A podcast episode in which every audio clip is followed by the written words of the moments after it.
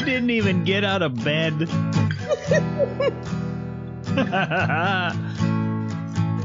you. Yeah, I was feeling lazy and cold this morning, so. so I set it up in bed. Oops. Except I keep hitting things and it's making really loud noises. It's all right. I'm in my. I'm in a cave. I gonna. I see that. Trying to get some I don't know if this is going to work very well, but I who wanted to cares? be cozy. We we can have a comfortable session. Who cares? Yeah. Who cares? It's been a wild week. Yeah, how are you doing now? Um. All right. Oh, I had the claps on preview, not live. Hold on, let You're me let me announce let me announce your arrival. Wait a minute. I was here first. No, you weren't. Oh my god, don't act bored. I'm don't not you acting. Roll, don't you roll your eyes at me. Don't you roll your eyes at me. I'll roll that head of yours. I'm not afraid of you. All right, so tell me about your week as a single dad. Uh, it was actually it is funny because the week itself was fine. The kids were relatively well behaved. Uh, we made it to all the activities. I didn't forget to pick anybody up or drop anybody off. Everybody was at school on time with their lunches and all that stuff. Until you already know part of this story, but I'll tell it because it's a good story the uh I think you're the one that referred to it as the dumb fuck dad story. yeah. Yeah, that's what I felt like. My wife had been gone for 5 days and we had I took the kids to tennis on Thursday and she was supposed to get back like right around dinner time. Fine. So to make things easier, on her way back, she was just going to pick up dinner. So she rolled in with a bag full of Wendy's and a full bladder. So she was like, okay, can you take this stuff in the house? I need to go to the bathroom. Said, sure, but both kids wanted to surprise you by being already showered and bathed and stuff, cleaned up. She's like, all right.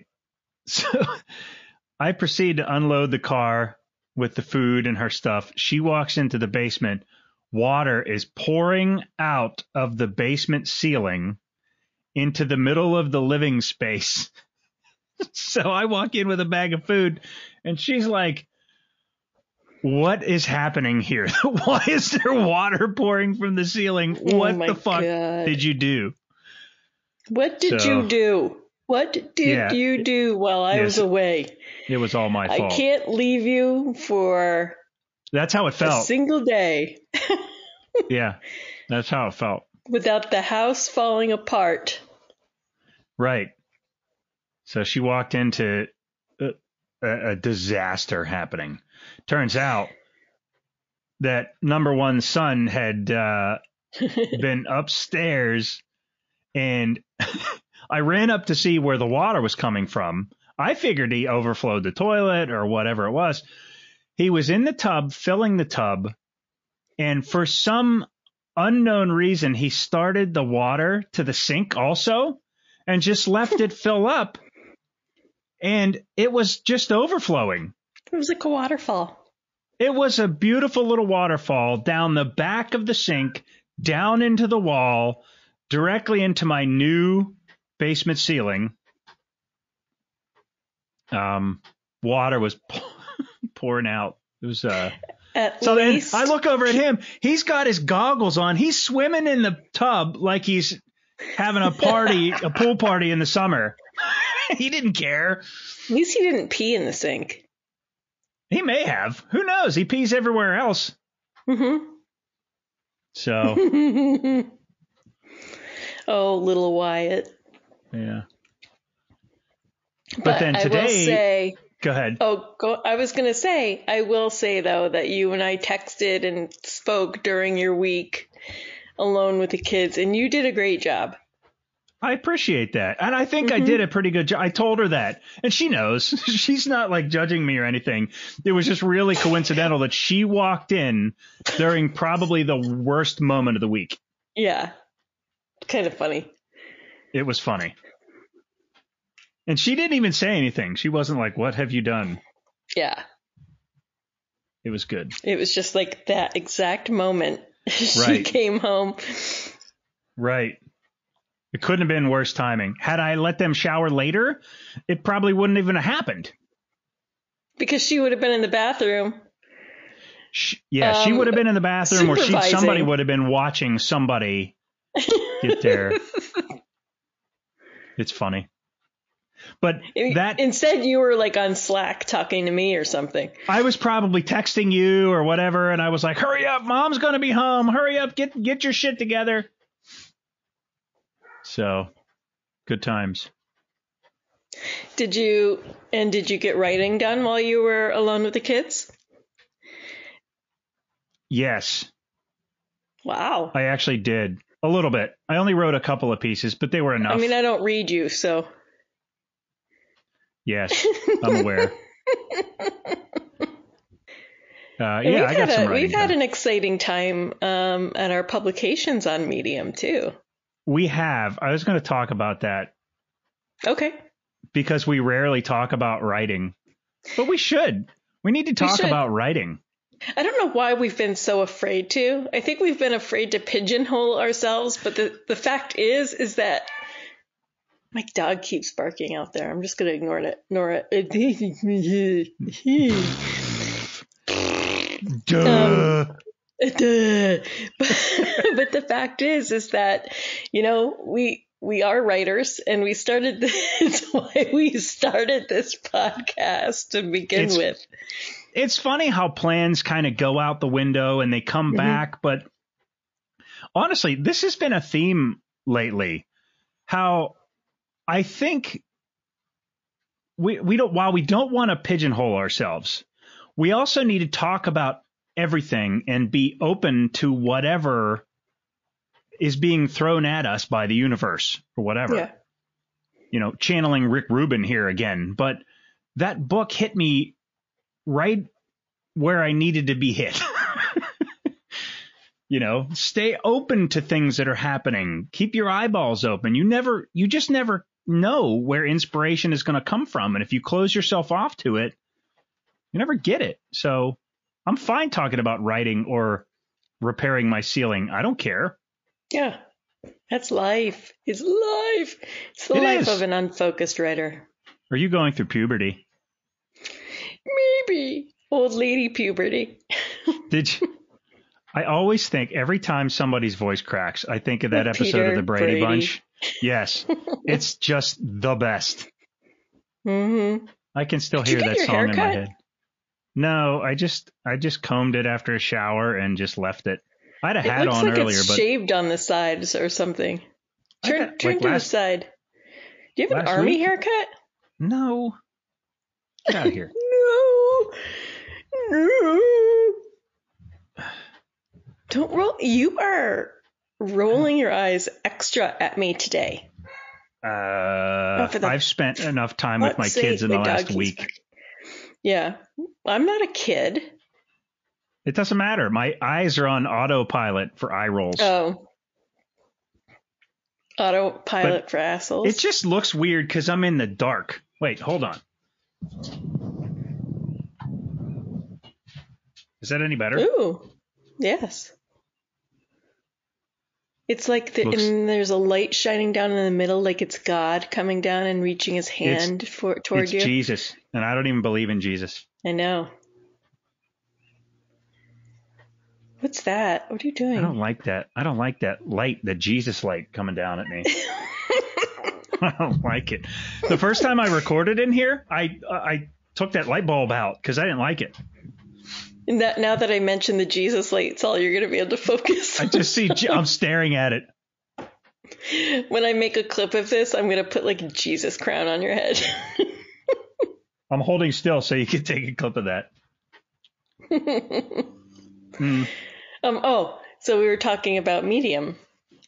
So I, I, I think this is extremely important right now because it just so happens that the last few years, there's been times that I'm disenfranchised with it and I kind of don't, I just get tired of it. It really gets hard to pour your heart and soul into stories all the time and editing and reading and writing all the time when you get a couple of bucks a month. You know, it's just, mm-hmm. it's, it's hard to just keep forcing yourself to do it because it's about the writing. It's not about the money and it's not about the stats and all that stuff. We know that, but it's hard to it's hard to ignore. It's hard to ignore yeah. that as a factor. So this new program that they've come out with, um, the Boost program, puts puts the power back into the hands of the people. It takes it off of the algorithm. Actually, it doesn't take it off of it. It just supplements the algorithm because it still does its thing. It still circulates the stories that it sees, but now there are human curators that can mm-hmm. nominate stories for a boost. And I guess what that means is then they distribute your story across the platform to all kinds of people. I think your stories go out in emails and I, I don't know exactly how they distribute. Uh, but it turns out that it's a significant increase in eyes on your work. And that's really all it means. So we have the ability now to really help out some of these mm-hmm. writers. And, and, boosting the boosting program really does at this point it I had a story boosted and I told you this. I made over $600. It's probably close to 800 now. Yeah. From that story being boosted. Now, I think I had one other story boosted and that only made 300, but I mean, that's a lot of money. That's right. And pretty good. I mean, and it, it it's a great program for you know, writers on Medium to have those stories well, seen and make a little cash. Right. But it, even so, it's not just about the cash. I mean, just the fact that you're getting a couple of thousand views on your your mm-hmm. piece that you worked hard on. And mm-hmm. there's residual effects too. Like a lot more people see your work, you end up with more followers and Yeah. It it can go a long way and the fact that, uh, to be honest, I mean, we're still little fish in a big pond, right? Mm-hmm. But they're putting a spotlight on those little fish. They're giving us the power and they're being transparent about it. Do you know how many writers there, active writers there are on Medium? Do you have any idea? I actually don't. I don't know. That's a really good question, though. Maybe at your next meeting, Oh, Friday we have a meeting. Yeah, I'd be curious. Oh, okay. So continue with your talk. I'm jumping uh, ahead. I don't care. So, uh, what they're doing is they're bringing a bunch of what? The dog's scratching at the door dog? to come in. Yeah. Um. So that was so distracting. I'm I'm lost. Oh. Sammy, go lie down. Sorry.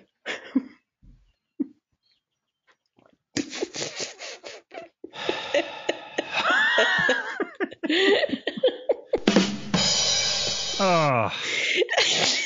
So bad. So bad.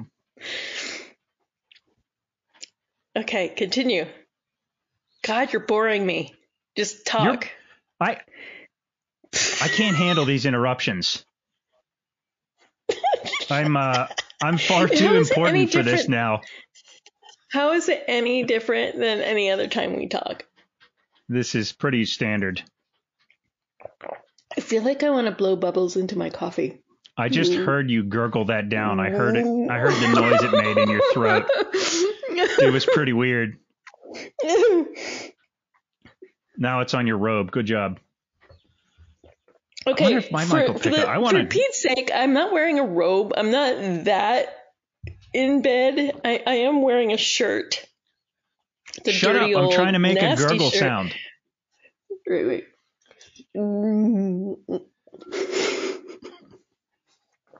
I'm blowing snot bubbles.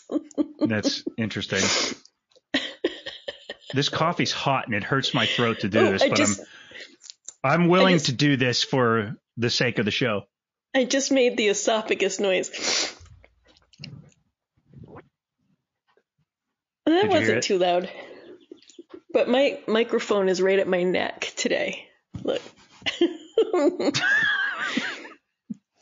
that my neck and my my boob? So if my boob makes any noises, it might capture that. I'm calling Lindsay Ray Brown. Jesus Her- Christ, continue with your story. I don't even know what we were talking about. You tell stories like I tell jokes. I tell stories pretty well. You interrupt them and ruin them. Ruined. But uh, back to writing, I guess. So they're they're giving the writers the kind of the inside scoop. They're being very, very transparent about the program and what it's doing and what's happening. I think their long term plan is to be open and transparent and know that the writers like us, the relatively small fish, will pass on the word and that the platform will actually grow. Because if you're just a regular everyday Joe writing a good story, you can be seen. So let me ask you a question, and I'm sorry Mhm. for interrupting. But I have read a lot of articles on Medium by writers who feel that um, Medium isn't being transparent. And they, and maybe it's just they don't have an understanding of the program or, you know, they feel like me, Medium's making changes that isn't in the best interest of the writer. Um, has like now you're part of this program so you're in meetings behind the scenes have they addressed any of that at all of the fact that writers are you know there's mumblings of people who maybe don't understand or are writing articles about the fact that medium isn't being transparent First off, I encourage you to consider the sources of those stories. yes Obviously, I mean any anywhere you go, any platform, it doesn't matter. There's there's people going to complain. And I would bet that a lot of those people haven't been boosted. They don't understand the program. They don't know how it works. Mhm. I don't know how it works. There's a lot of people at Medium that don't actually know how it works. Mhm. There's still a lot of power in the algorithm, for sure. There has to be. There's millions of stories going out there every day. Uh, but I, I don't know. I think the program itself is pretty transparent. There's almost none of it. There's there's a little they call it a, a novella at this point, which is like the FAQ for this program. There's a lot of information out there about it, but it is designed to put the power of curation in the hands of the editors and the people. Mhm. So I don't know how much more transparent they can be. Now, that's just the boost program. I don't know what the algorithm's doing. right You know, no one does. the algorithm god Right. Yeah. No, But I'm just that- trying to ask questions like for maybe our listeners who might be out Sure. there that have questions about the program and what's going on at Medium. I mean, there seems to be this imaginary exodus. Is that the word? Yeah. Um, I mean, I haven't seen it. People in my circle haven't left, or I, I really haven't seen people in you know our circle, writing circle, complaining. Um, but I've still read pieces, and I've seen you know. Here's the problem with the algorithm society we live in. hmm That's a culture. So You read a couple of those stories, the algorithm sees it, and then it pumps you full of those stories. It just keeps sending those your way because you read them. So it becomes a self fulfilling prophecy after that. So I think that's part of the equation for sure. And that's why they want to give some of this back to the readers and the writers and the editors. So you and I run several publications on Medium, and um, you were just accepted to be a curator. Right. Is that correct? Um, yeah, they're in the they're, program. They're not really. I don't know what the name for it is. For lack of a better term. Yeah, it's essentially You're- a curator. You're a curator. Um, and we just recently announced this on our publication, The Memoirist. And this week alone, your first week in the program, you nominated, you can only nominate up to five stories a week, correct? Yeah, yeah. There's a reason for that because they want it kind of spread over across the month. hmm So five stories a week is about right. And of those five stories, how many were boosted? We had fi- all five stories were boosted, That's amazing. and it made me feel really good. And what's funny about it? I have kept a closer eye on the statistics for those stories than my own hmm because I'm so proud of those people. Have any really like taken off? Um,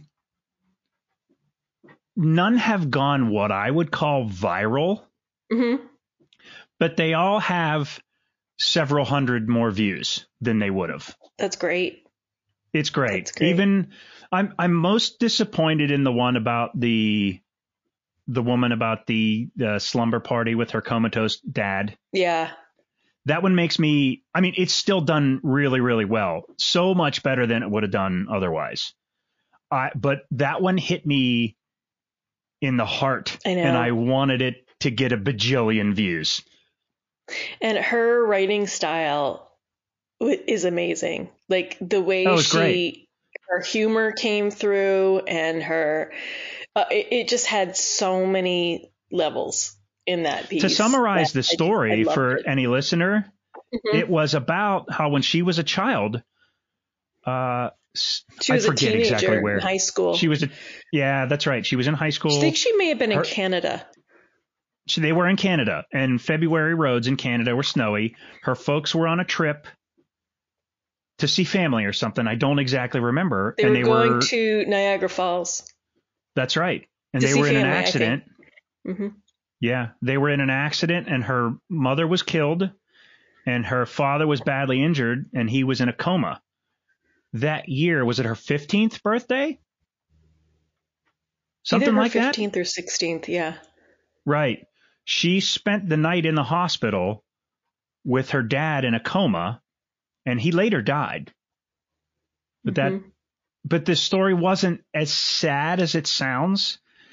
Mhm. uh, she she showed a lot of resolve and a lot of growth through it. The way she told it was just brilliant. It was one of my favorite stories. yeah. We'll have to link it. We'll put it in the show notes or something. It was just great. But those are the types of stories really that we want to promote. I think if I recall, she may be a newish writer too. She is. Um, I think she yeah. only had a couple of hundred followers Yeah. or something, which means nothing, by the way. No, that doesn't. Yeah, that's fine. Um, but that's that's the kind of writer and the kind of story that I love to bring attention to. Well, that's why they brought us in. hmm because there's enough meta articles and stories about writing on Medium and making money. Meta articles aren't part of the program. We're not allowed to, to boost them, Right. which I think is great. They're trying to highlight real writing and real stories. What are like to simply um, to simply state without having to look through articles and and really find um, go through the FAQs or even find that article. What are the basic elements that you as a curator have to look for in a story? Other other than it's like highly, you know, that it's really good that you look for to nominate it. So Uh, there are five criteria that they're used, or do you want it in my words? Put it in You your know- words so that people understand better. Uh, just hold on one second. You might have to edit this out. I just want to look at something here because it's I'm not editing it out. God damn it! You don't edit. The worst editor. You're the worst.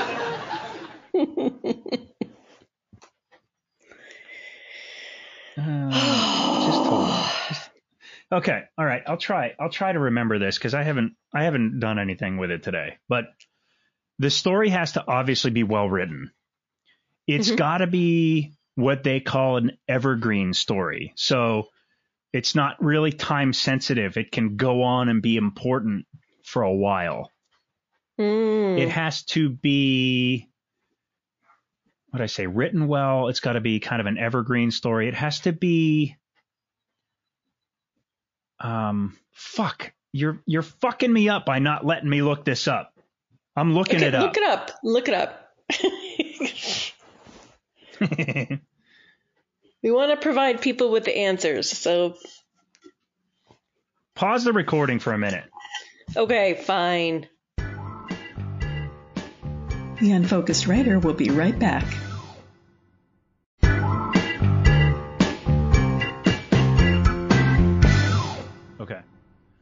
So what I'm looking for is what they're looking for. And I think I said well written, right?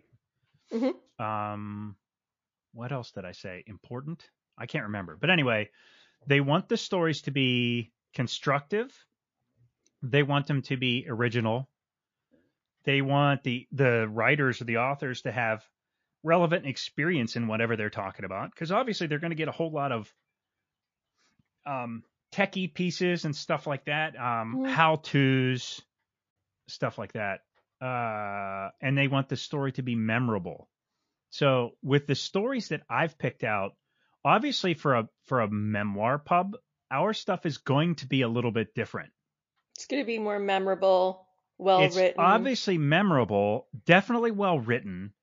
The relevant experience part, maybe. That's personal. I mean, that's like, Well, and they are personal pieces.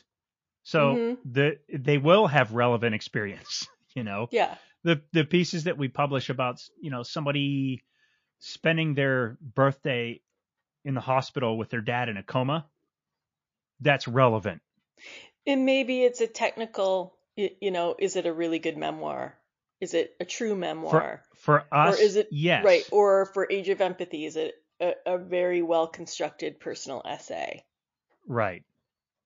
Right. Constructive, original, relevant, Mm-hmm. well written, and memorable are the the main criteria that we're looking for. But, But- they've also talked about evergreen. Yes. Is there anything Yeah, else and memoirs are about like behind that. the scenes? They talk about all kinds of stuff, but like I like we were talking about a second ago when we were off the air, uh, they know that the algorithm is already adept at finding the good written, the well written stories by good writers.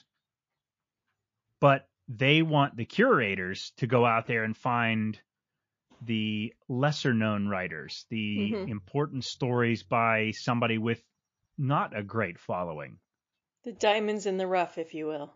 The diamond in the rough and that's that's something that only a human can do hmm that's one of the things that sold me on the whole program in the first place they want human eyes on this stuff and only a human can decide if something's worth promoting Well, because especially if you're talking about in our genres, um, there's an emotional level there. there's an emotion there hit. that you're not going to find in a piece about um Coding. I can't. Yes, exactly. yeah. Yeah. You have to be emotional about it. So it's all so interesting. And I, I know maybe there's writers out there that think that they're not being transparent, but I, for one, appreciate more than anything being pulled in to quote unquote the inner circle, I guess. It's not, you know, I'm not working for Medium or anything, but it's just so neat that they're letting some of us in there. And I have friends in there too, writers that I've mm-hmm. known for a really long time that are doing the same thing. Some of them more successful than others. It's neat. So when you go to these meetings, are you in with like it's not like with medium staff. Is Tony Yeah. there sometimes? no, Tony's not there, but there's medium staff in them. Yeah. Product representatives and Mhm. publication reps and Well, that's amazing. people in medium. Yeah. And I haven't been to a meeting yet. I've only been there a week and a half. But it, it just tells me that they're really listening to the people. no, so- listening to the writers who are in the program. They're listening to the writers that are in the program, knowing that Mhm. we represent the little writers. It's like you're the electoral college. Feels a bit like politics at times, you know? yeah. But I am honored to be a part of it, and I'm honored to take our publications and our writers and represent them. That's why I said in our Slack channels, tell me what's going on. Keep me in the loop because they want us to take those things. There's channels for product ideas, there's Mhm. channels for technical issues, all that kind of stuff. They want to be, they want to know about what's going on out there in the world. Wow. And we're the ones who know. Yeah. Who's who's going to know better than the writers and the editors especially? See, yeah, I love hearing this and I love that you're talking about it because I think there is a subset of writers on Medium who don't believe that we do have a voice. And this program clearly is um, helping implement um, a voice for us. Yeah. Yeah, it's giving more people a voice, a channel to communicate with the people that make the decisions. hmm It's And obviously, you can't have 10,000 people on the channel. So you have a representative. there are only a couple of hundred people in this channel. hmm It's it's any reputable pub usually has an editor there. Not Mhm. necessarily pub owners. There's a lot of regular editors. Some are pub owners, but hmm uh yeah, they are listening. That's awesome. So, yeah, it makes me feel like they want to bring in the regular writer. That's great. So you're feeling you're in a positive place about Medium right now. For sure. And I feel empowered for the writers, and I also feel empowered to write. Hmm Because I've we've had- spoken about how it feels like a cult at times. And I think the reason we use the word cult, and maybe that's a poor word of choice, but is because when you start writing there, it's like you you often kind of just write there because it's so community focused. Yeah. and and it's difficult to branch out from that but there are pros about that community focus as well um, you feel there's there's a really significant thing that happens when you start there, and it does kind of feel like you're an outsider. But mhm, it really just takes time to find your community. mhm. Once Yeah. you do, you'll be in a much better spot. But people don't want to take the time. They don't want to build relationships. They just want to write and make a bunch of money. That's not how it works. yeah like everyone else, I didn't know any of this was a thing before I started there. I was like, oh, I can make money writing? Neat. Neat. But then I didn't make any money. And I, I mean, the, the, the possibility is there to just go, fuck this. I'm not making any money. Why am I spending time on this? Especially people that have only been there like a couple of months go, ah, I can't, I can't spend any more time doing this. It's killing me. And I'm not getting anything out of it. see i didn't That's because I of those expectations. i didn't go there looking to make money i was looking for a platform to write on right. since blogging didn't really doesn't Well, really look the But same remember, anymore you had been a writer for a long time already. Mhm. I had not. So I Mm. didn't know what to expect. You kind of knew what you were getting yourself into. hmm And yeah, which is why immediately I I mean I don't know if many how many people do it, but like it, a week after I joined, I started the memoirist. so, you know, I That's not that common. yeah, I But I also could- feel like uh, starting your own publication is kind of a rite of passage. Everyone tries to do it because they think yeah, they can do it better or they want something that fits their specific vision. And I think it's awesome that Medium gives us the ability to do that. Joe Blow from the street can start his own pub t- today. it was pretty. Doesn't mean it'll do anything. It What's was that? It was pretty ballsy of me, It was. but I couldn't find anything like what I wanted. There wasn't anything else like yours. Mhm. Not specifically tailored just Right. for memoirs. Yep. There was other publications that accept them and Mhm. all that, but none specifically just for memoirs. And it's that's our standout publication. That's the one that people Mhm. gravitate towards because it's unique and specific. Yeah. We don't accept just anything, and I love that about it. Mhm.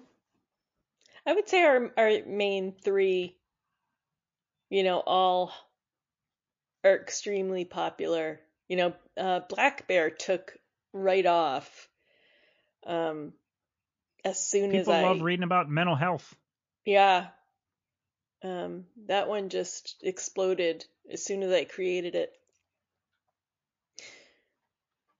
But I, th- you know, I think the lucky thing about that too is, you know, I also, you know, we also have the other pubs, you know, so we can say, oh, this is being created by so and so. Right. So we kind of have a little bit of name recognition now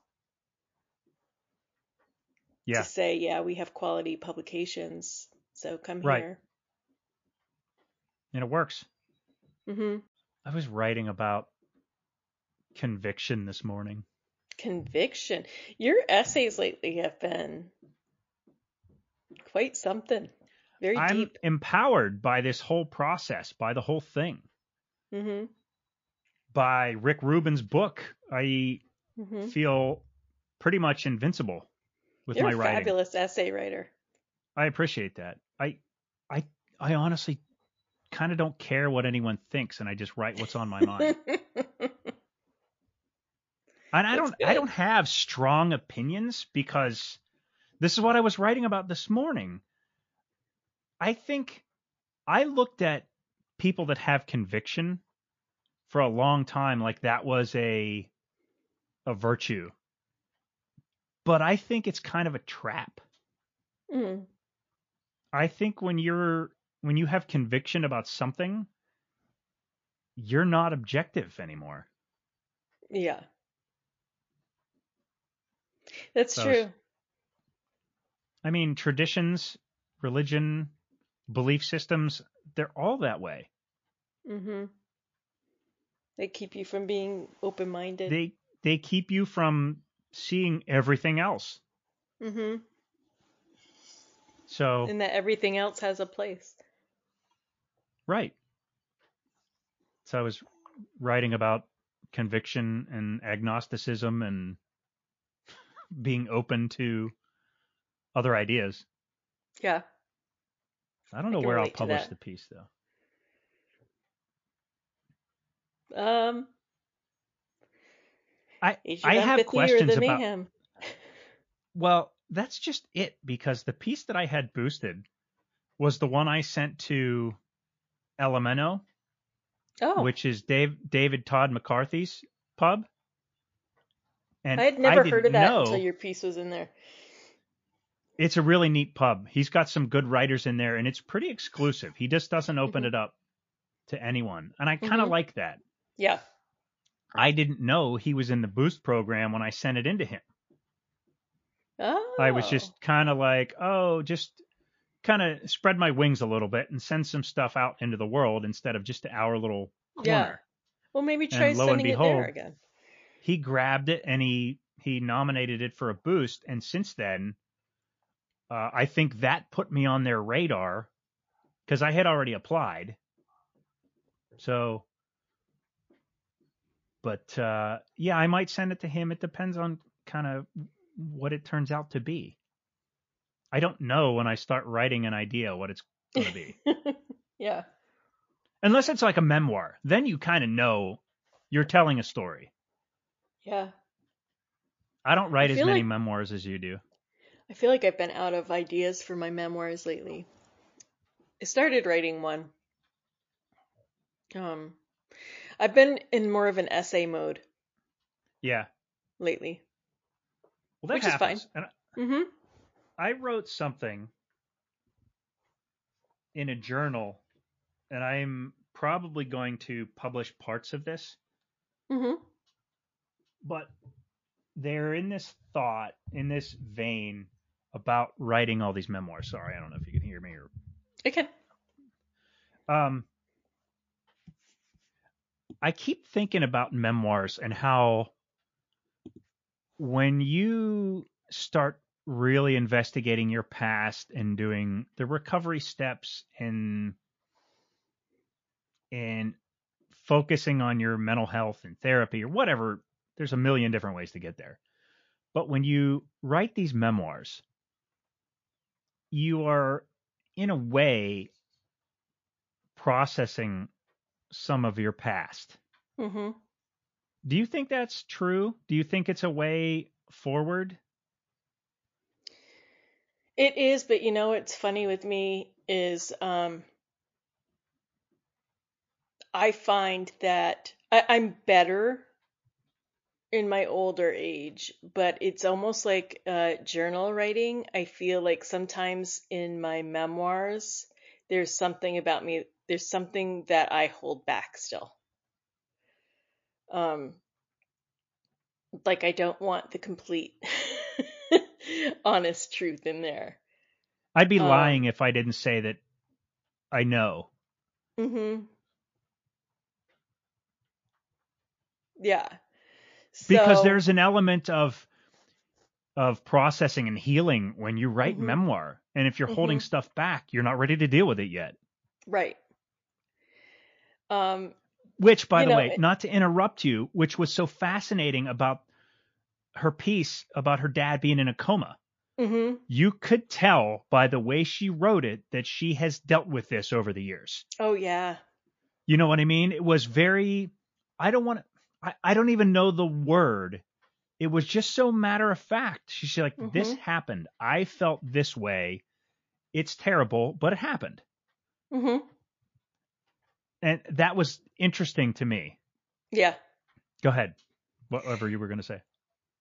You interrupted me. I don't remember. I know. I'm sorry. I knew it. um. Yeah. No, I don't. There's something about holding back. Um. Well, I'm curious to talk to you about it because I feel like there's an there's kind of an element of things hidden by the mists of time, you know? There's oh yeah. and I then when you really start doing the shadow work, you start you start seeing the memories more and more as they were instead of this fantastical historic view. Well, there's mem- memories and there's memoir. And, you know, you are Yes. writing and you are being creative. And I don't think that um, everyone wants to read a pure, straight up memory. Well, that's You correct. It I'm doesn't mean anything to anybody but you. That's right. I know. So you're still coloring outside of the lines a little bit when you're writing a memoir. So maybe to kind of combine, ooh, oops, sorry. I didn't hear anything. maybe to maybe to combine your point and mine. Um, maybe you're doing the work while you're writing it, even though you're not Ooh. saying it, putting it on the paper. Well, that's the words between the words. Right. You are, that's right. You are processing as you're writing it. But we already know that memory is fallible. hmm we know that each time we recall a memory, we change it just a little wee bit, and then our Mhm. brain fills in the blanks. Mm-hmm.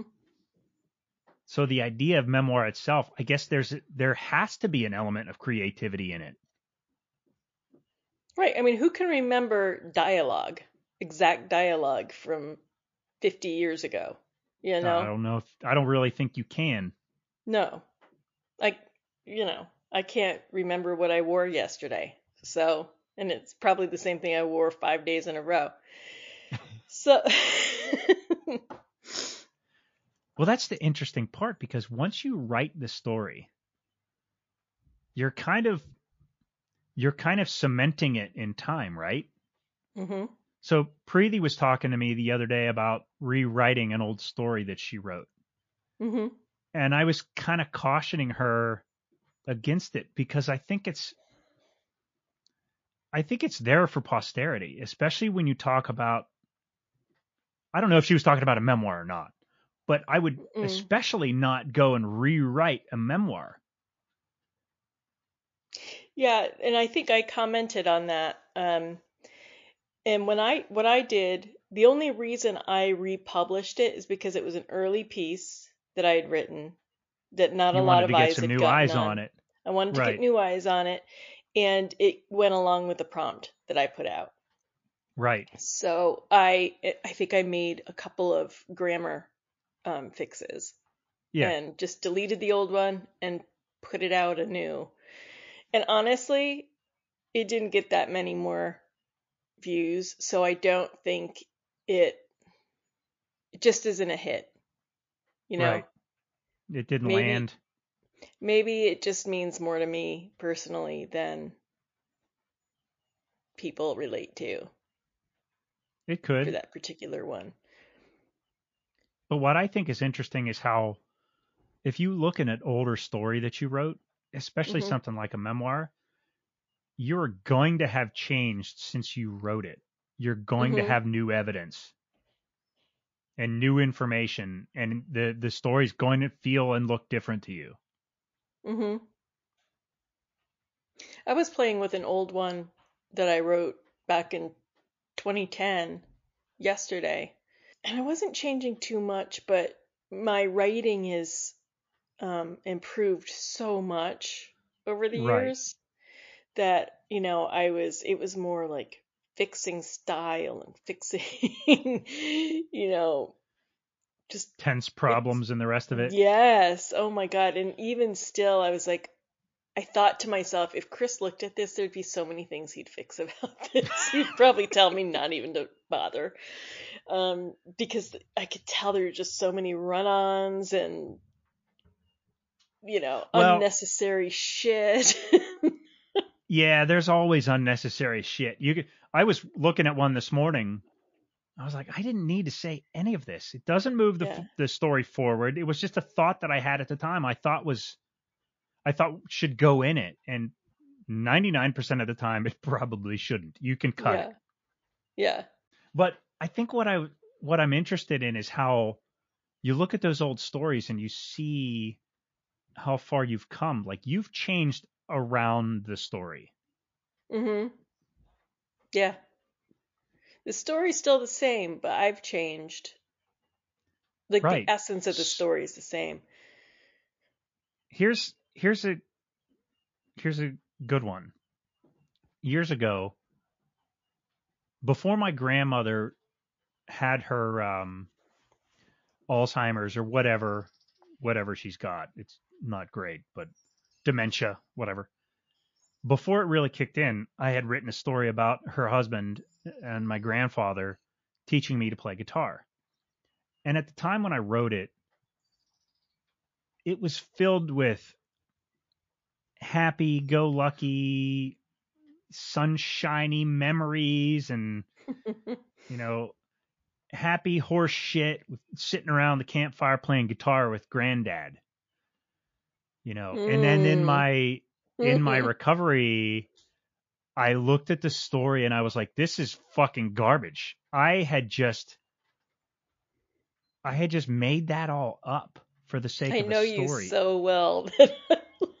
I hated it. Yeah. So I, I kind of rewrote it.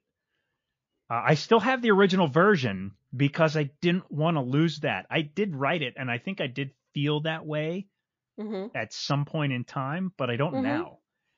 And I'm not bitter or angry about the way it turned out. I think I'm just looking at it more realistically than I ever did. Yeah. Why you say you know me? You, did you know what I was talking about? No, I just I know how you feel about your guitar lessons and Yeah. Yeah, it changed.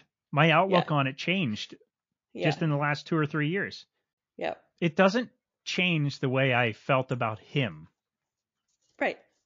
my grandfather, that is. It just, I think my relationship to the whole thing has just shifted, evolved. I'm still yeah. grateful. And it probably just- will again. I'm sure it will. Fascinating.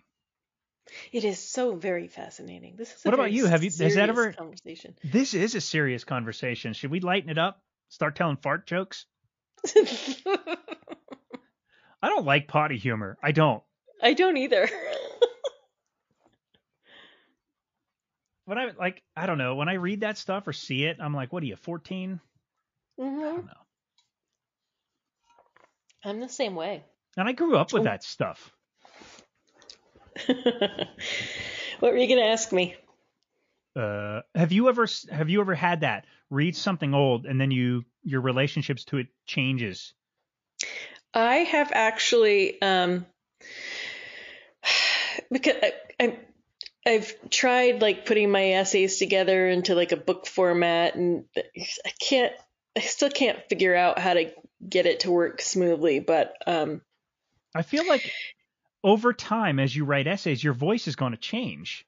it, that's very true. And there are, uh, because I have so many that are old, there have been a couple of times where instead of writing them over or, or revising them, editing them, I've thought, let me try taking this idea and writing something new and seeing what I come up with instead of what I wrote, you know, instead of editing.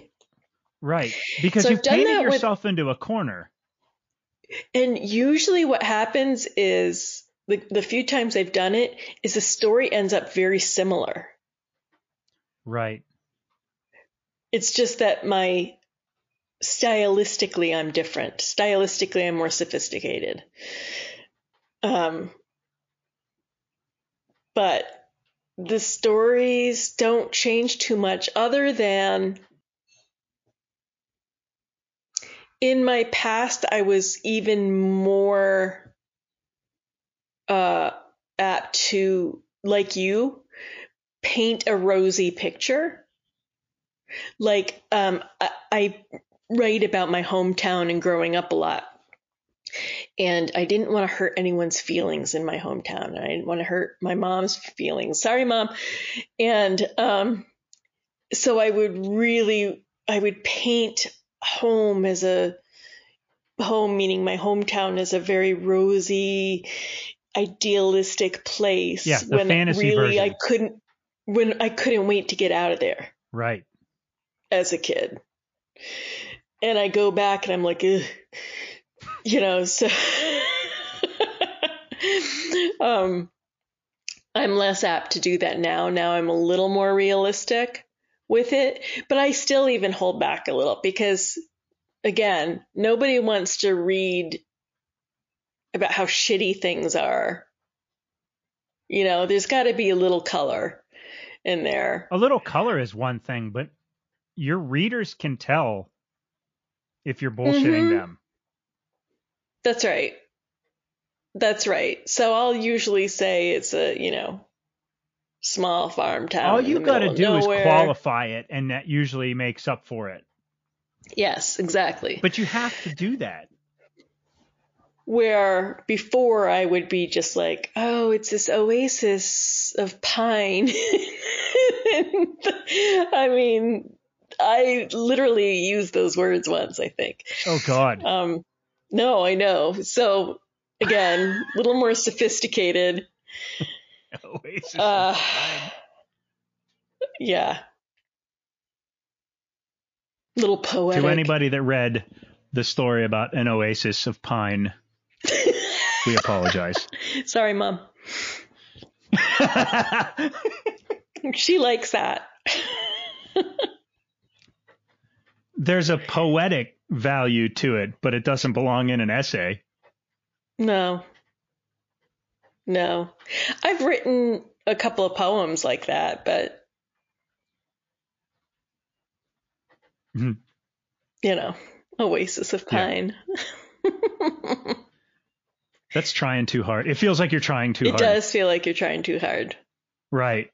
And I think a lot of you, uh, I don't want to say younger, newer writers do that. They try so hard. because they wanna find do like something- those symbolic words to Yeah, the the flowery descriptive and I'm like, no. But at the same time you got to do something because you can't just say it was a nice day. like that makes me want to blow my brains out. That was one when I was in college. That was a comment I used to get a lot. Is that I was a very flowery writer. Yeah. yeah, that's a thing. yeah, it's a thing, and I think you're right, especially when you're younger, newer writers. Um, I did try to be very. I I don't know if I tried or if I was. I probably tried to be very, you know, poetic in my writing style, Right. prosy. It probably also depends on what you were reading at the time. Yeah. Getting all prosy. Well, I, I, you know, was reading a lot of literature, and um, I had a lot of focus on the romantic poets. Mhm. Um, you know, like Lord Byron and Shelley and stuff like that. So yeah, he yawns. it happens. You well, you're influenced by all those things around you all the time. Mhm. And if that's what you're into, of course it's going to bleed into your work. Mhm. Back then, I was. I was into shit like that. I thought I was a poetic beatnik type. Wear all black.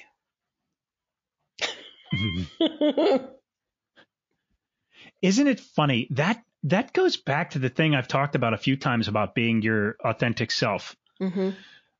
Birbiglia has a great question on his show where he asks, "Do you remember a time in your life when you were not your authentic self?" All the time. And it cracks me up because he he talks about he's just like a he's like a guy. He just looks like a guy on the street. Yeah. If you saw Mike Birbiglia running around, Yeah. you wouldn't even know. But he goes, he, he tells his story about how when he was I don't know if it was he was in high school or college, how he just decided he was going to wear a cowboy hat. He was just going to be cowboy hat guy, and he's not a cowboy hat guy, but he was trying to do it for some reason. Who knows why we do the things we do? I love that question, and it, it happens to everyone, especially a writer. You're trying to be someone else. You're trying to do all these fancy things, but while you're doing all that, you're not being yourself. You're not finding your own voice. Yeah. And your own voice is why we're here, why we're reading you. Yeah. I just think that's funny. Did you ever go What's through yours? your time? No. Wait, I asked you first. Ah, um, probably. I mean, I know there was a time I wanted to be. Uh, what's the word? I wanted to be. I can't. I can't think of a good word for it. I like bought a pickup truck. You know what I mean? I was like. Lumberjack? I was kind of a lumberjack. Yeah, I was gonna like I was gonna be like Bob Vila, right? I was gonna fix up my house and trim all the yard and I was gonna be like the all American dad or something. oh. Yeah. Which is probably how I learned to be as handy as I am, but I didn't know that you could be handy without being like a flannel shirt wearing pickup truck driving beer swigging asshole. you can do all those things and still be just a regular person. Mm. So maybe that was inauthentic. It's hard to tell. Yeah, because I think you go through phases. Like I'm trying to think of mine, and the thing is, is like I equate them more to phases than They are phases. You need them to get from one place to another. They're phases, absolutely.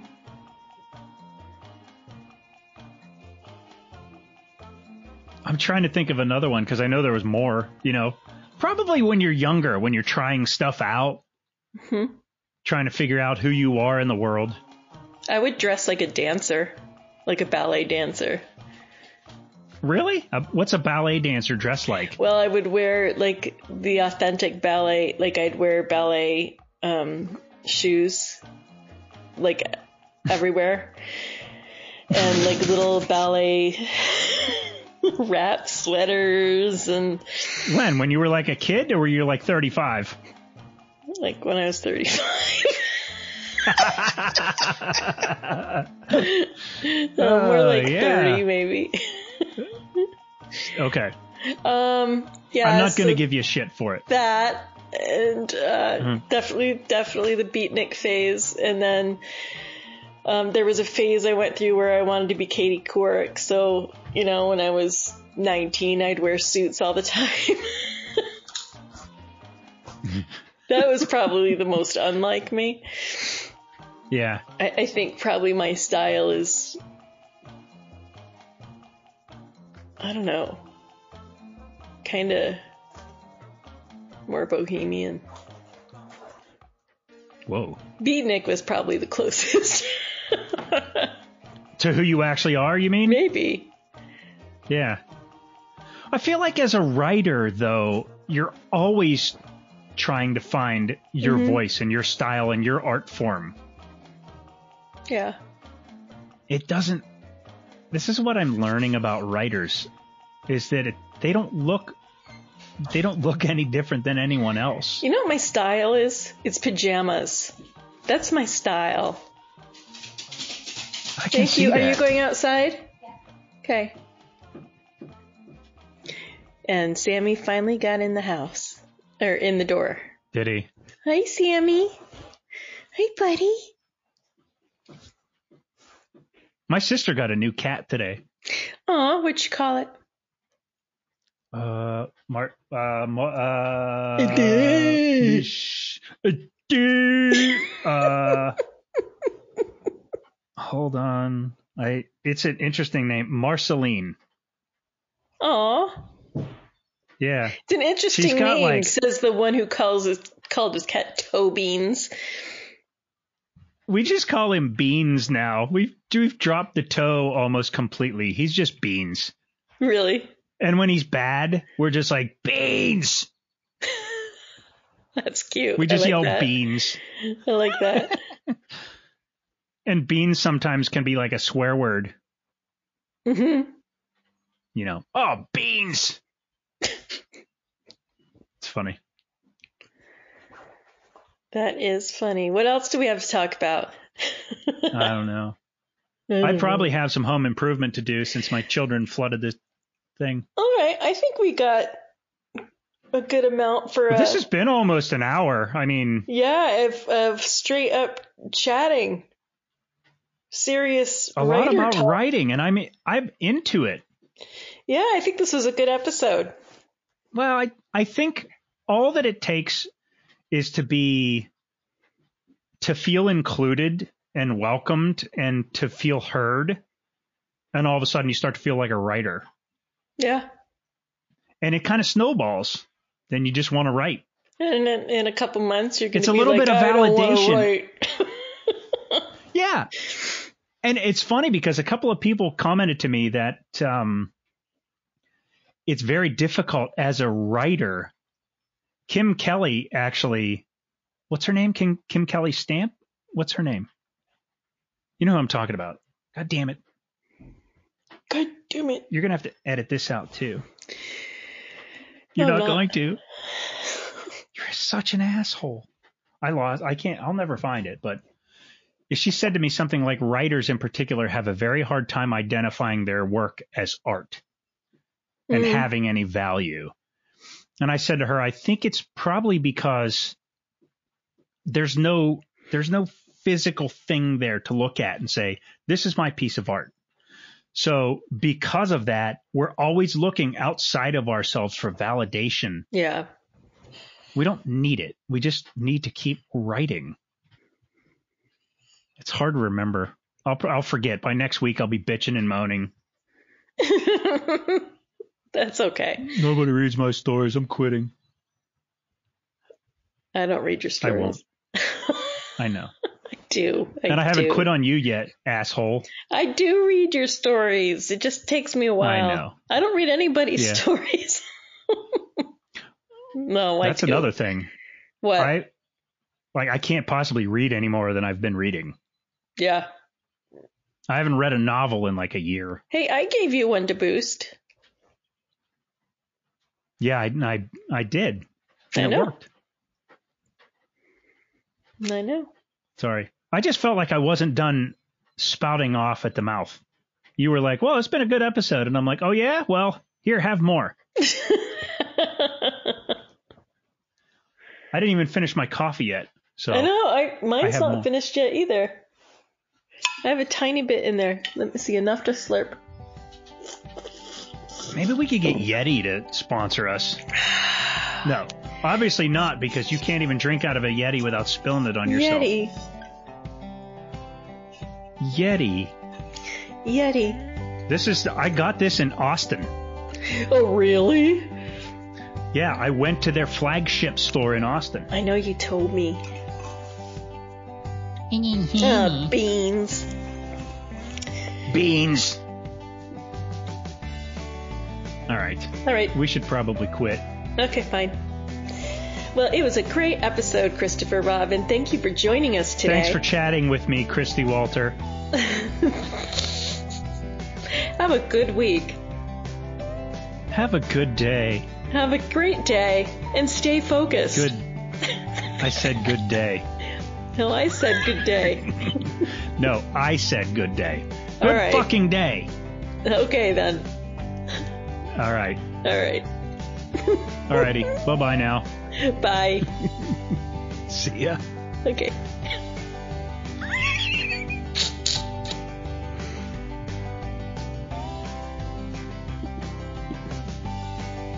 Thank you for listening to The Unfocused Writer. For show notes and extras, visit theunfocusedwriter.com. Production and post production provided by The Tranquil Tavern. Until next time, stay focused.